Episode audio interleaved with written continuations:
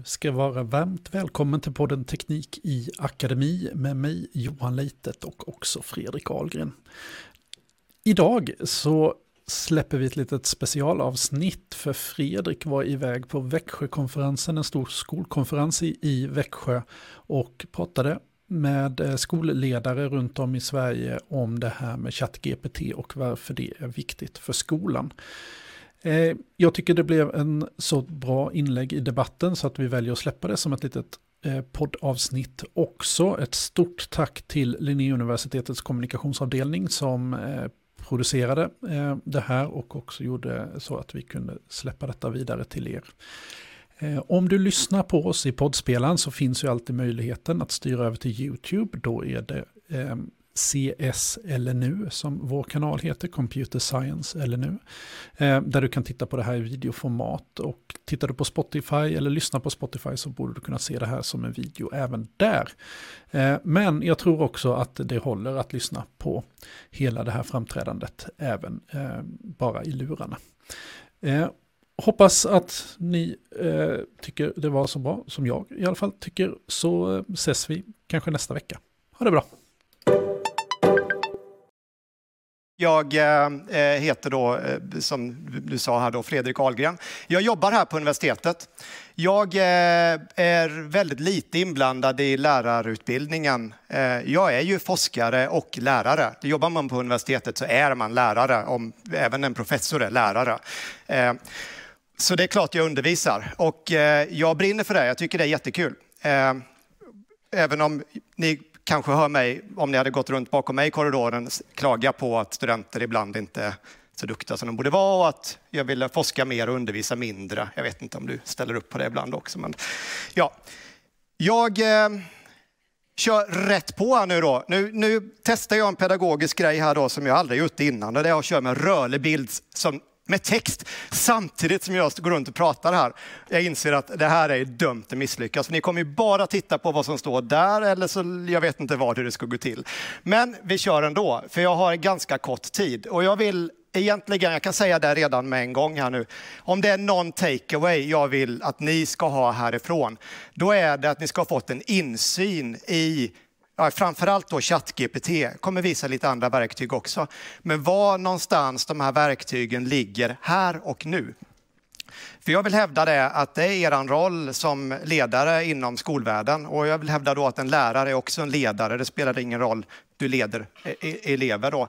Eh, ni måste förstå, det här ställs det kravet. Det spelar ingen roll om ni är motståndare mot massdigitaliseringen som vår utbildningsminister är och uppenbarligen också skolminister.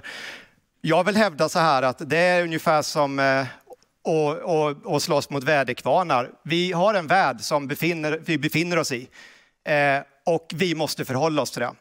Det vi ser bakom er nu är ju just det här, just det, det här måste vi förhålla oss till. Och då kan jag säga att jag fick en fråga igår eftermiddag av Katrin. Eh, att Fredrik, skulle inte du kunna tänka dig att ställa upp? Du ringde mig, du mejlade mig och du slackade mig. Och jag fick inget sms, men tre stycken kanaler där.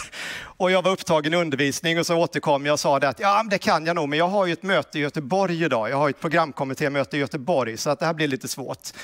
Men jag tänkte en liten stund och jag ska vara helt ärlig, det lockade med någon middag på P M och vänner där också. Så. Men jag, jag tänkte det att det här är en jätteviktig arena, så eh, nu är jag här. Eh, så därav det har den korta historien. Det betyder ju att jag hade ju inte någon förberedd presentation igår kväll. Som ni märker älskar jag att stå och prata inför folk, så den är inga problem. Men jag vill ju också ha någonting som är vettigt att säga. Och vad kan då vara mer vettigt att säga än att faktiskt göra en poäng av att jag använder ChatGPT här nu för att eh, mer eller mindre, jag ska till mindre del eh, present, göra presentationen. För jag kommer inte ha en chans att gå igenom allting som jag kommer, kommer tänka här då. Så det jag gjorde här nu, ni som läste, eh, då fick ni en liten presentation av mig. Eh, och det står ju också i programmet. Men den texten som är i programmet och eh, även titeln på eh, eh, den här... Eh, presentationen är satt av ChatGPT. Och nu kanske någon tänker så här, men vänta nu, det, ingen av de där tio förslagen som står här nu, som ni ser bakom, är ju det som var titeln. Är det någon som var så uppmärksam? Ja, jag gjorde det här först och sen gjorde jag en inspelning, så de här svaren är nya. Och det kan ju också vara en pedagogisk poäng här nu, att ställer jag samma fråga en gång till så kommer jag inte få samma svar. Ja, den kommer svara på frågan, men den kommer antagligen ge någonting annat. Så där har vi ChatGPT. Och jag tänker vi fortsätter lite grann här då. Jag vill ju också göra en presentation här idag. Och den ska ju då handla om vad vi kan använda A I till i skolan. Vem jag är då? Jag är teknikoptimist. Om ni vill sätta mig i något fack här så kan ni tänka er att ja, men jag är den där facket som gillar förändring. Och nu var det väl förbättring man skulle använda. Jag gillar förbättring då. Ja, men jag, jag tycker det är rätt kul. Jag tycker det är kul när man får göra saker på nya sätt. Eh, så, ja, jag vet inte, om man ska sätta folk i olika fack då, så är jag inte den som tycker det är jobbigt när det blir nya saker som händer, utan då, då tycker jag det är kul. Eh, så jag, eh, som ni såg här, förklarar bara kort då. Jag ska ha en presentation imorgon. Och ni ser jag skriver på, på rak svenska här nu. Och det är rätt intressant att även om jag skriver på svenska här nu så är det den här modellen, G P T tre punkt fem kallar man den, eller ChatGPT. Den, den är ju till största del inte tränad på svensk text. Den är tränad på väldigt mycket, lite oklart var, för de skriver ju inte exakt vad, men massor med text på internet, så kan man väl säga. Trots det är den jätteduktig på språk. Och det är rätt kul.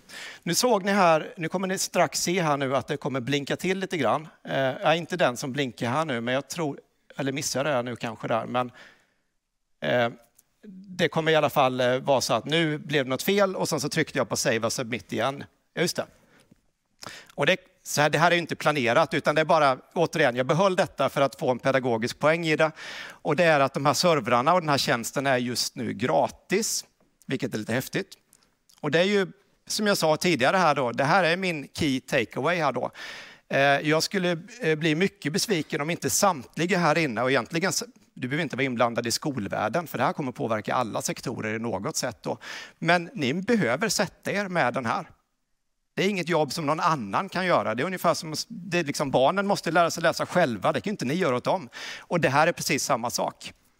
Och ni kan vara emot digitaliseringen eller för digitaliseringen. Det har ingen betydelse, ni måste ändå förstå. Och det är av den digniteten.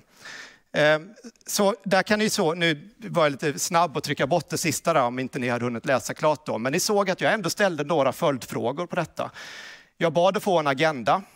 Och bli inte besvikna nu, för jag kommer inte hinna den agendan. Det finns inte en chans. Jag har, ja... Ja, vi får se. Ja, precis, vi kan stanna kvar, det är inget problem. Men varför står jag här då? Eh, så här, nej, jag är inte en A I-forskare då. Min grej här nu, precis som Niklas sa, det är I O T. I O T undrar någon då, det är Internet of Things. Det har ju högsta grad med digitalisering att göra. Men det är det jag gör till vardags. Jag driver ett labb. Vi har ett gäng postdoktorer, eh, vi har doktorander, vi har eh, och ingenjörer som jobbar i ett labb. Och vi jobbar med att programmera och bygga de här produkterna och så. Men det är alltså prylar som är uppkopplade. En teknik som också nu revolutionerar hela samhället. Framförallt också inom skolvärlden. Om ni vill ha en uppkopplad koldioxidmätning i er skollokal, ja, då är det ju I O T som är en teknik som möjliggör detta. Men detta är inte I O T, detta är A I. Och då kan man undra varför står jag och pratar om det här idag? Det är faktiskt en bra fråga. Det var så här att den trettionde november, det är inte så länge sedan, det är en onsdag tror jag det var, då släpptes den här ChatGPT. Jag var väl en av dem som tyckte att wow, vad häftigt, det här måste jag testa. Jag hade jobbat en del med de här modellerna tidigare, så jag har jobbat med de här stora textmodellerna. G P T tre, G P T två, jag har jobbat med BERT och så vidare. Jag har alltså använt modellerna, inte, det, inte den som tar fram dem. Så fråga mig inte allt för mycket om matematiken bakom dem. Jag gillar att hamra med den här hammaren då. Men så jag var jättesnabb på detta. Och när jag började testa detta. Och då ska jag vilja säga då, trots att jag har jobbat med de här modellerna innan. Jag visste att de var duktiga på att skriva text. Jag hade alltså suttit och genererat texter med det här innan. Långt innan de flesta visste om att det fanns då, så har jag suttit och lekt med detta och varit jätteimponerad och så då. Trots det, när ChatGPT kom så var det lite så här... Det här kommer förändra allt. Och det är väl det är väl det vi lite ser i samhället, är att vi har framstående A I-forskare som, tekniken är inte så ny, men nu har de lagt på user interface, design, det är användarvänligt. Pang, så är det någonting helt annat. Då det är rätt fantastiskt. Och just också att de demokratiserar den meningen att det är öppet för hela världen över en dag. Pang, hela världen sitter där. Och, och då händer det fantastiska saker. För att hela världen testar olika saker. Och det har gått så rasande snabbt så ni kan inte ens förstå det. Men det är så mycket som har hänt inom den här A I-utvecklingen bara de senaste månaderna. Så det är ett heltidsjobb att bara hålla sig ajour. Men svaret är att jag var väldigt snabb. Jag, driver, jag drivs av frågan, liksom att jag tycker det är viktigt. För jag såg direkt här att det här har vi ju ett problem. Vi kan ju inte ha inlämningsuppgifter i våra kurser längre. Vi har ju programmeringskurser, grundläggande programmering. Den är jätteduktig på att programmera. Så vi tar en grundläggande programmeringskurs som vi typiskt har på universitetet i, på datavetenskap. Grundläggande Python-programmering, Java-programmering eller name it. Du, många av de här kanske ligger på Moodle, en lärplattform som vi använder. Jag tycker den är skit, men har jag hört mig säga det innan här. Men hur den är, vi, du kan klistra in de här frågorna rätt, innan, rätt upp och ner. Ut kommer ett bra svar. Och även om alla studenterna gör samma sak så kommer det komma ut femtio stycken olika svar. Så vi har inga plagiatsystem som kan ta detta längre. Och visst, ja, ChatGPT gör misstag. Fast det är ju rätt mänskligt att göra misstag, inte det? Så att det är ju nästan bara, om det blir lite fel så kan man nästan säga att det blir ännu svårare då att upptäcka om det är någon som fuskar. Så plagiatsystemen, de är ur, de är ur funktion. Och även om det nu är så att det pågår en diskussion här nu, ni kommer se att Urkund, och de heter ju inte Urkund längre, men inte U-Original va? Ja. De jobbar förstås med att detektera A I-genererat material och det finns massvis med sätt att göra det. Så det går alldeles utmärkt att detektera A I-genererat material, ja. Men det går också superlätt att lura det. Byt ut lite ord här och där, använd. Så det vi kommer se är bara en, en race, katt och råtta, vad det gäller den. Jag är väl den uppfattningen att vi plagiatsystem behöver vi inte hålla på att prata om längre. Vi ska prata om andra saker.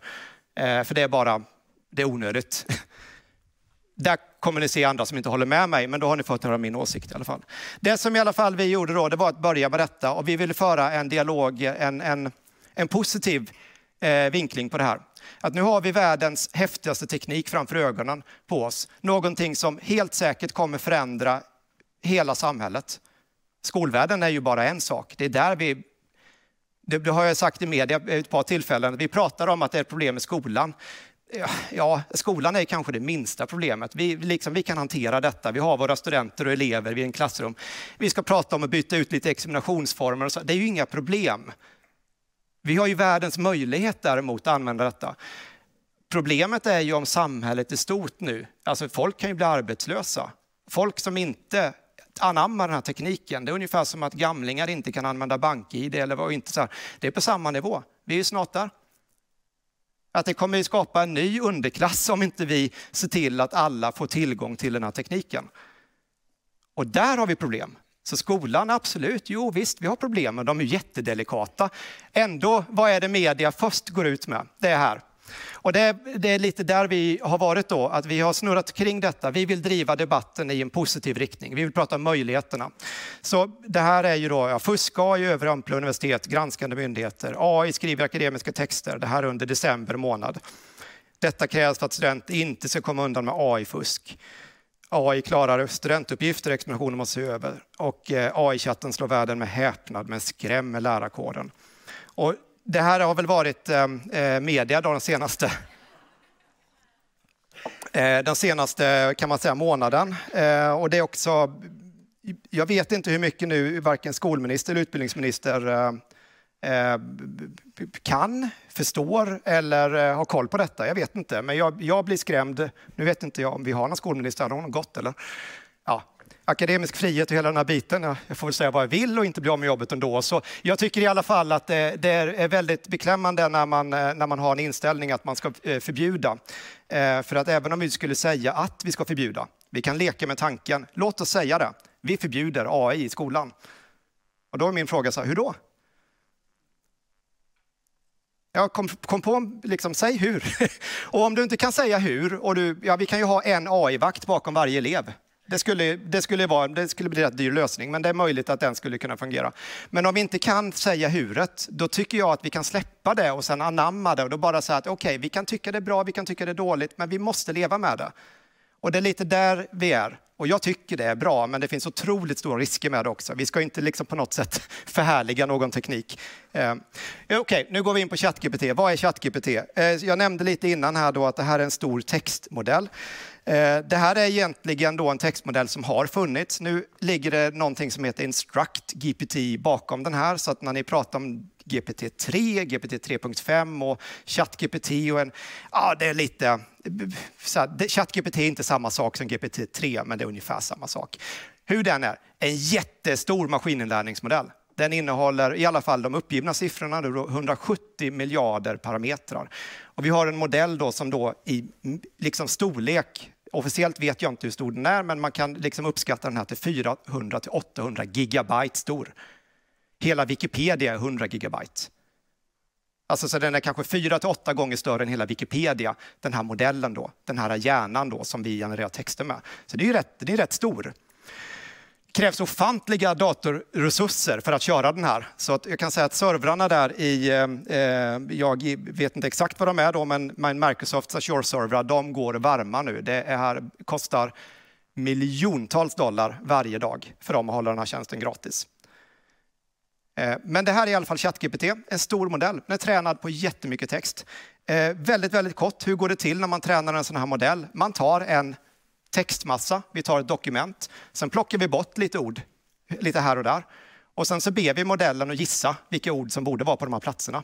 Och sen säger vi till, ja, det där var rätt, det där var fel, det där var rätt. Och sen så gör vi om det här, gör om det här, gör om det här. Och sen har vi det kallat reinforcement learning. Och till slut så kommer den här bli det bättre och bättre och bättre och bättre på att gissa vilket ord som ska fylla vilken lucka. Ungefär som ett sånt där ordtest man hade i skolan på engelskan och så, men det är det man gör.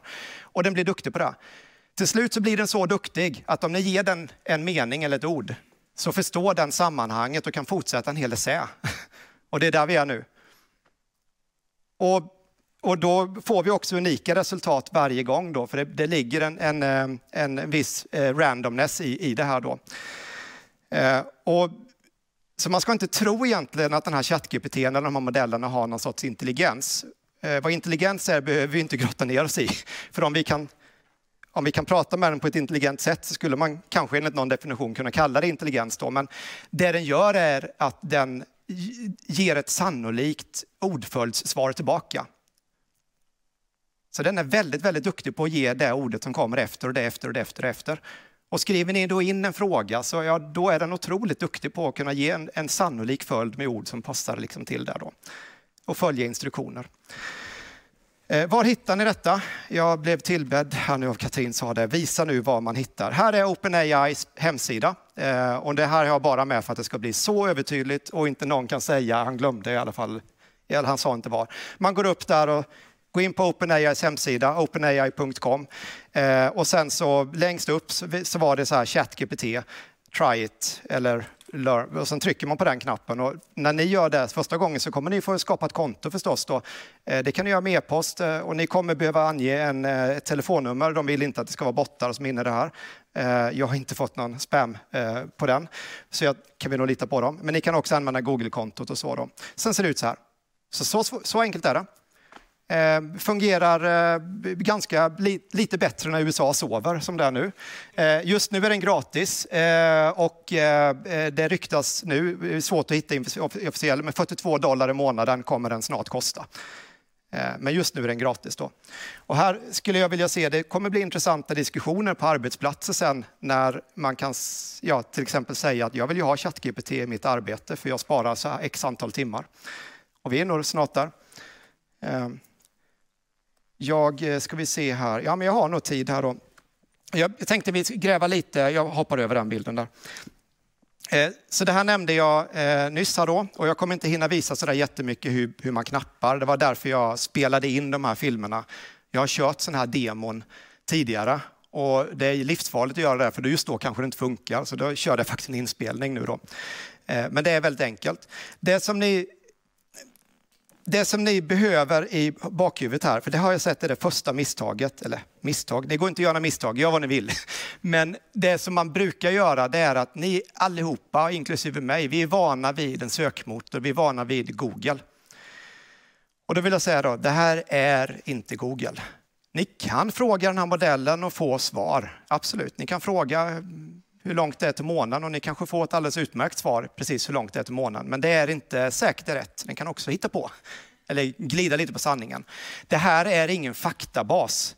Så var väldigt, väldigt noggranna med att tänka att det här är ingen faktabas. Hur ska ni hantera denna då? Jo, ni ska, mitt tips är, prata med det som om det skulle vara en person. Och det kan ju låta lite läskigt här, nu ska vi låtsas att en A I här är en människa då. Det behöver ni inte göra, men det blir nog enklare att hantera liksom.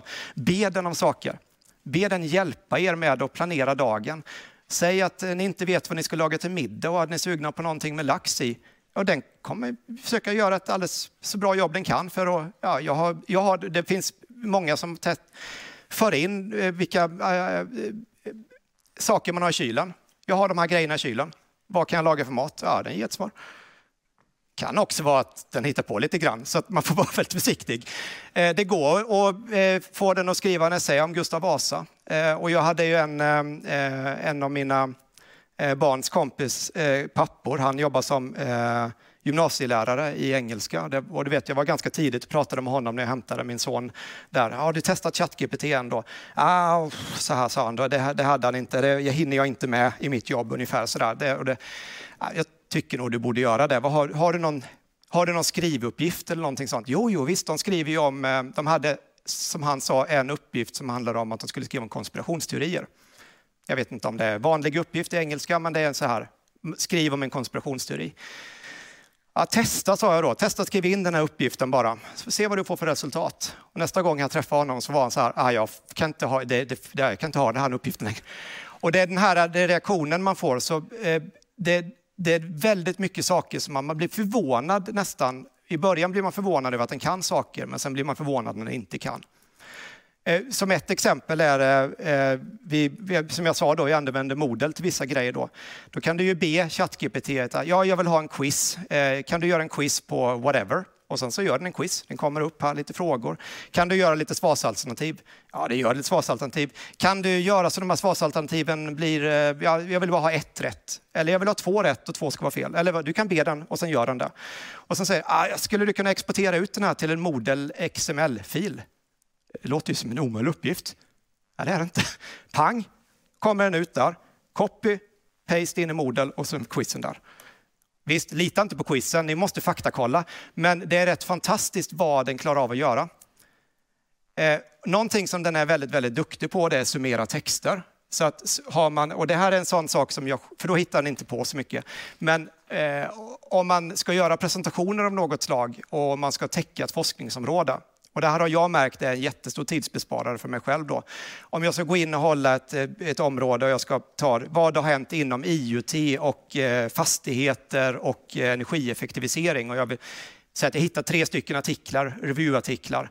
Eh, och sen så vill jag göra en PowerPoint och jag vill gå ut och prata med ett fastighetsbolag. Det här är ju typ en sån grej jag skulle kunna, eller sådana. Sånt som jag gör. Eh, och det kan ta rätt lång tid att processa den informationen. Jag behöver ju ändå läsa artiklar, jag behöver förstå området, men jag är ändå inne i området. Men då kan jag ta copy, paste in i ChatGPT och då skriver jag summarize this into bullet points for my PowerPoint presentation. Pang ut så kommer det ut ett par bullet points som jag tar copy, paste in i min PowerPoint. Och det, och det är ju en jättestor tidsbesparing. För då behöver inte jag sitta där och leta och liksom så, utan jag får ju den kondenserad med en gång. Ställer ju höga krav på mig. Det ställer jättehöga krav på mig. Och det är det jag tänker att man ska prata om. Vilka krav ställer detta på personerna som använder A I? Det är där skolan ska vara. Skolan ska inte sitta och fundera på hur ska vi, hur ska vi få studenterna att sluta fuska eller så här. Fundera på vad, vad händer när studenterna eller eleverna kommer ut i arbetslivet, i samhället sen då, och de inte förstår vad som är fakta och inte fakta. Om de aldrig har jobbat med en A I i skolan, hur ska de ens ha en förutsättning? Eller då, då ska de, precis som vi jobbar med Google och källkritik, nu har det blivit viktigare än någonsin, för nu blir det ännu svårare. Och det är där vi är nu och det är det vi ska prata om då. Jag tänkte bara, det här är ju då ett, det kom upp förra veckan tror jag, eller var det denna veckan? Det är som sagt, det händer mycket nu. Men en M B A, Master of Business Administration, den ChatGPT klarade det. Det är goda nyheter för dem som vill ha en sån. Och det här, då kan man tänka sig då att det här är ju en artikel, den, den, jag tror det är i förrgår eller någonting sånt, är rätt ny då. Men den klarade av det och vi har ju sett andra exempel på att den klarar sådana här S A T-test i U S A och sånt och klarar den alltså ganska bra. Matte är den ju otroligt dålig på, men det är en textmodell också. Men den klarar de här ganska bra då. Då kan vi ju börja fundera på att om den här botten klarar de här testerna som vi har för att liksom komma in på högskolor, universitet och så då, då, då behöver, vi nog, behöver vi nog i alla fall på universiteten fundera lite på vad vi håller på med. Vad är det för något annat värde vi ska ge då om en bot klarar av det här lika bra? För grundan, grundarna, Sam Altman som är vd för eh, OpenAI, man kan... Jag kan rekommendera att titta in på en del intervjuer som han har på YouTube och sånt då. Men han hävdar ju att inom fem till tio år så är en väldigt stor andel av de jobben som vi har idag ersatt av en A I. Nu kan han ha helt fel, för det är alltid så. Men det är ändå rätt intressant så att de som jobbar inom detta området för att textbehandling. Jag, jag skulle vara lite orolig om jag jobbade som översättare idag. För att herregud vad bra de är de bonellerna. Eh, och om man jobbar som, jag vet inte jag, kommunikatör, det sitter säkert någon här inne. Nej men det finns, om man inte är on top of the technology nu, om man liksom tror att ja, men det finns ett värde i att jag sitter här och sammanfattar texter. Nej, just det kan inte vara värdet, för det kommer en A I göra bättre. Du får hitta ett annat värde, du måste tillföra någonting nytt. Det här är i alla fall samma då person, eller samma på, på den här Wharton Business School, eh, som man kan tänka, de borde ju vara helt vid panik nu. När det kommer ut en artikel. Men de har ju en approach då, en av deras lärare la ut på LinkedIn. Och det var, den andra bilden var det inte LinkedIn, där den är uppförstorad då. Eh, nej men de anammar detta på ett jättebra sätt. Jag, jag är skitimponerad. Jag tänker det här ska vi se som ett litet föredöme. Men han har infört då en A I policy i sin eh, kursplan. Där han i stora drag säger I expect you to use A I in this course. Det här behöver ju inte vara i alla kurser, det förstår ni ju. Man, behöver inte, man har inte miniräknare i alla matematikkurser bara för att det finns miniräknare. Och det är så vi ska se detta också. Men vi behöver införa detta. Precis som att vi låter, nu vi pratar grundskolan här då, ja det är precis som att vi låter studenterna, eleverna använda Google och man lär dem detta. Så detta är också ett verktyg. Så vi måste verkligen lära dem att använda det. Och det är ju rätt svårt när hela lärarkåren sitter och har vaknat upp och knappt vet vad det är. Och då menar jag inget illa om er, för det är ju så för hela samhället, inklusive A I-forskare i stort sett. Men det här är, som jag vet, en liten pointer. Jag tycker att det kan vara lite kul att se. Yale, nu blir det lite universitetsfokus, jag ber om ursäkt för det. Det kanske finns massvis med grundskolor som redan har bra text om det, men jag har nog haft lite universitetshatten på mig när jag har suttit och sökt det här då. Men faktum är att det är ju samma problem, det, det blir nog lite olika perspektiv på det bara. Jag har säkert lite fördomar, men jag gissar att när man jobbar inom grundskolan så kan det vara ett mindre problem om vi gör på universitetet eller inte. Jag vet inte, men man kanske har mer nära eh, kontakt med, med eleverna än vad vi har med studenter. Vi har ju distanskurser med hundratals studenter där de lämnar in alster på en lärplattform. Alltså då blir det ju, det blir ju jättekrångligt. Vi har ju ingen lösning på det nu, utan vi får jobba med det. Och så kanske man inte har det i grundskolan. Men det är klart, det, och det går ju inte heller att säga att ni ska skriva för hand, för då har vi löst det. För de kan ju sitta där hemma och skriva för hand och skriva av datorn. Om det nu var själva skrivandet man ville kontrollera då. Men de, Yale har eh, jättebra guidance, jag kan bara lämna det. Om ni vill jobba med de här frågorna och titta på policy och sånt, så sök lite på vad andra gjort. Yale har mycket och de uppdaterar den eh, ganska eh, ofta som jag har förstått det då. Så det är, lite, jag, det är lite advice, jag vet att det blir rätt mycket här då. Jag brukar få frågan, vad ska vi göra? Ska vi sluta? Ska vi gå till salstentor och, och så vidare? Ja, jag vet inte. Jag tror att det, det blir nog upp till respektive liksom, verksamhet. Jag vill inte ge för mycket råd. Det mitt råd är ju att alla måste förstå själva. Så det, det mest konkreta rådet jag kan ge är ju att ta er en egen undervisning, er en verksamhet. Jobbar ni som ledare inom skolan så... Ja, För det första så tänk på hur mycket pengar och tid ni kan spara i administrationen. När vi precis nu har pratat om att digitaliseringen är någonting som tar tid, då har man ju, tycker jag, tänkt helt fel. Alla tekniska verktyg borde väl vara någonting som spar tid för oss. Glasögon är ju ett tekniskt verktyg, även om inte det har med digitalisering att göra. Men det är ju ändå en innovation som människan har gjort. Den är väl ganska bra. Den gör väl att vi kan prestera bättre. Vi har lyse här inne som gör att vi kan... Och nu kan vi undra varför jag står och pratar om glasögon och lysen. Men det här är ju bara tekniska innovationer. Boktryckarkonsten kom fjortonhundrafemtiofyra, Gutenberg. Ja, jag googlade det precis innan här nu. Men det här är ju... När boktryckarkonsten kom, då var det ett stort liv på universiteten. För hur ska det nu gå med universiteten när folk kan läsa fritt hemma? Och det är lite där jag tror vi är med A I nu. Även om det kanske ni får höra det första gången här, men det, det kommer snurra många gånger till. Så vi behöver prata om det och vi behöver vara liksom proaktiva. Eh, och ska man nu förbjuda det så behöver man verkligen, verkligen fundera på det här huret och varför, skulle jag vilja säga. Den här vill jag tipsa om, och nu tänker jag så här, det här är ju, jag tänkte det kanske så här är en person som skulle kunna sitta här då, för vi, den dök upp på vårt flöde, den heter A I och skolan, så nu gör jag reklam för den. Jag är inte alls inblandad i den här boken, men jag tyckte det var ett väldigt bra initiativ. Det här är en person som heter Johan Falk, som jag inte har träffat, men han är gymnasielärare. Och släppte den här boken i förrgår, och den ligger gratis på internet. Det, ni har länken där, och ni googlar ni på den så kommer ni säkert hitta den då. Eh, det är, en, det är en, alltså en collaborativ bok. Ni kan själva gå in och pusha in ändringar och sånt då. Men han har gjort precis samma sak som jag också gör nu då. Han har verkligen varit liksom så här, vi måste använda detta.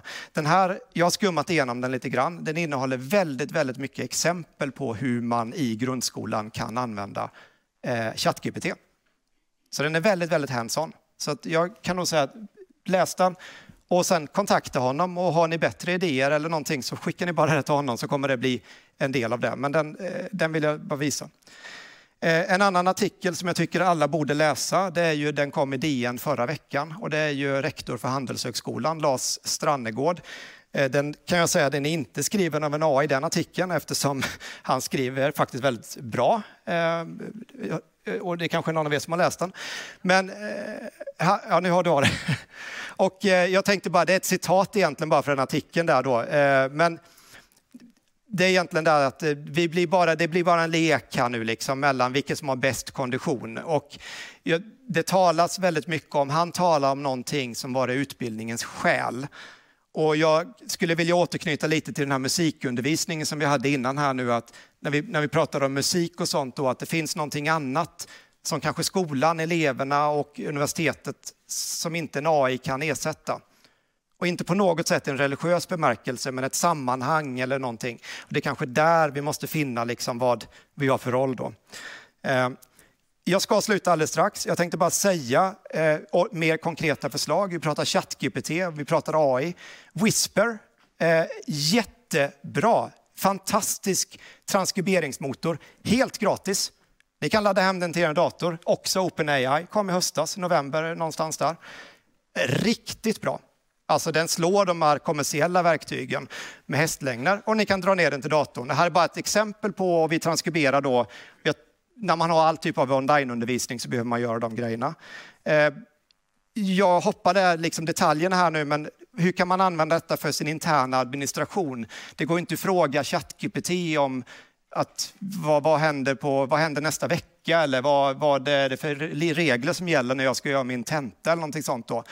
Det går alldeles utmärkt, och det här är saker som jag jobbar med som forskare just nu då. Det går alldeles utmärkt faktiskt att skapa sådana här vektordatabaser, ta styrkan i de här stora textmodellerna, styrkan i att de förstår språk och kan, kan uttrycka sig, och koppla ihop detta med databaser där vi har faktuell, riktig information. Och det, jag demade det igår för våran rektor. Där har jag liksom lagt in högskoleförordningen och eh, eh, våra lokala regler för examination och så vidare och så vidare då. Och sen kan jag då, nu ser det lite hackigt ut och det är precis vad det är, jag har inte byggt en applikation av detta, men då kan jag alltså fråga vad gäller för en tenta och få ett svar. Inte ett påhittat svar.